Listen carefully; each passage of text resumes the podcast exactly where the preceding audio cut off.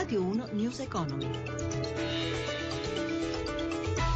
Trovati all'ascolto da Amalia Carosi. Le borse europee ritrovano slancio grazie alla decisione della Banca Centrale del Giappone di diminuire i tassi di interesse. Ci aggiorna Michela Coricelli da Milano. Seguono tutte in rialzo le borse europee, oggi in particolare Milano che frena leggermente ma rimane maglia rosa, più 1,27% per il Fuzimiv, Londra più 0,91%, Parigi più 0,93%, Francoforte guadagna circa mezzo punto percentuale. Tutto ciò sulla scia anche dei rialzi del petrolio, il greggio americano è sopra i 33 dollari e mezzo al barile, il Brent a 35,21, ma soprattutto sulla scia, come dicevate, delle ottime chiusure dei listini asiatici dopo la decisione a sorpresa della Banca Centrale giapponese di adottare tassi di interesse negativi per la prima volta. Tokyo dunque ha chiuso a più 2,80% e Shanghai vola a più 3%.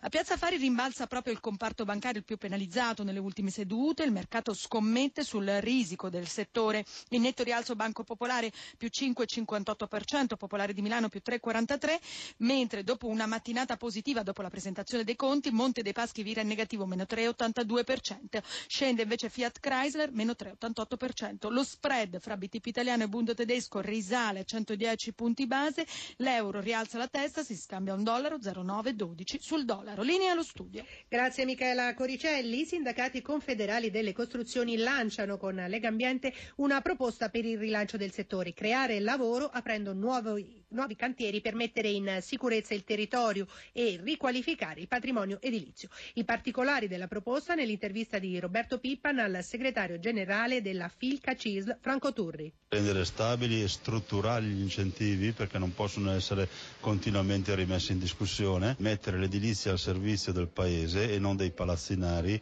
o degli avventurieri o della speculazione e quindi recuperare tanta di quella parte di lavoratori che oggi sono in nero o in posizioni irregolari o come partita IVA e ricondurli al contratto. Vorremmo mettere insieme innovazione, risparmio energetico e regolarità occupazionale e trasparenza. Questa è la prima cosa. Con uno slogan potremmo dire che la vera sostenibilità comincia dal fatto che i solai, i tetti non possono crollare. Questo è il primo punto. Avete fatto delle stime sui posti di lavoro che si potrebbero creare e con quali risorse soprattutto? Ci sono studi che parlano di decine di migliaia o di centinaia di migliaia di posti di lavoro, ma basterebbe pensare a mettere in sicurezza il territorio, a recuperare il patrimonio abitativo in chiave di risparmio energetico per capire che i posti sono davvero tanti. Bisognerebbe muovere le banche, bisognerebbe muovere lo Stato, bisognerebbe garantire un finanziamento continuo, cosa che oggi le imprese e i privati cittadini non hanno, anche se abbiamo qualche debole segnale che va in controtendenza come l'aumento dei mutui e il finanziamento alle famiglie, però abbiamo bisogno di finanziamenti massicci e continui. La vera riqualificazione energetica si fa se tutto il paese viene messo a norma e viene rimodernato, non se qualche privato ristruttura casa propria. Questi sono interventi importanti ma sono molto limitati. Sempre in tema di edilizia green, sentiamo il commissario straordinario dell'Enea Franco Ferri sulla riqualificazione er- energetica delle nostre abitazioni.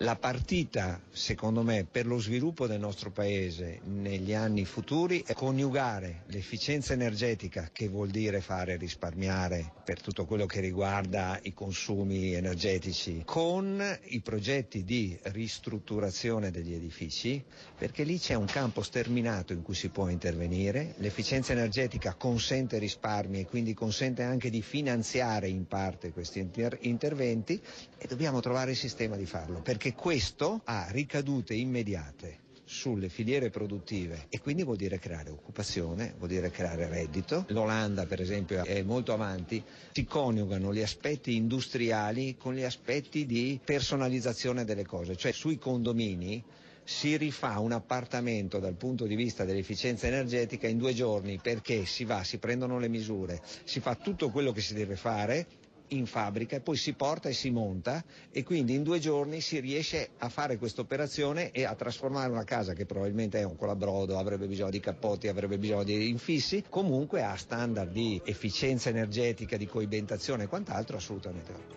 News Economy a cura di Roberto Pippan torna oggi pomeriggio alle 18.02. Ringrazio Cristina Pini in redazione per il supporto tecnico Antonello Piergentini. Da Amalia Carosi, buon proseguimento d'ascolto sempre su Rai Radio 1. Radio 1 News Economy.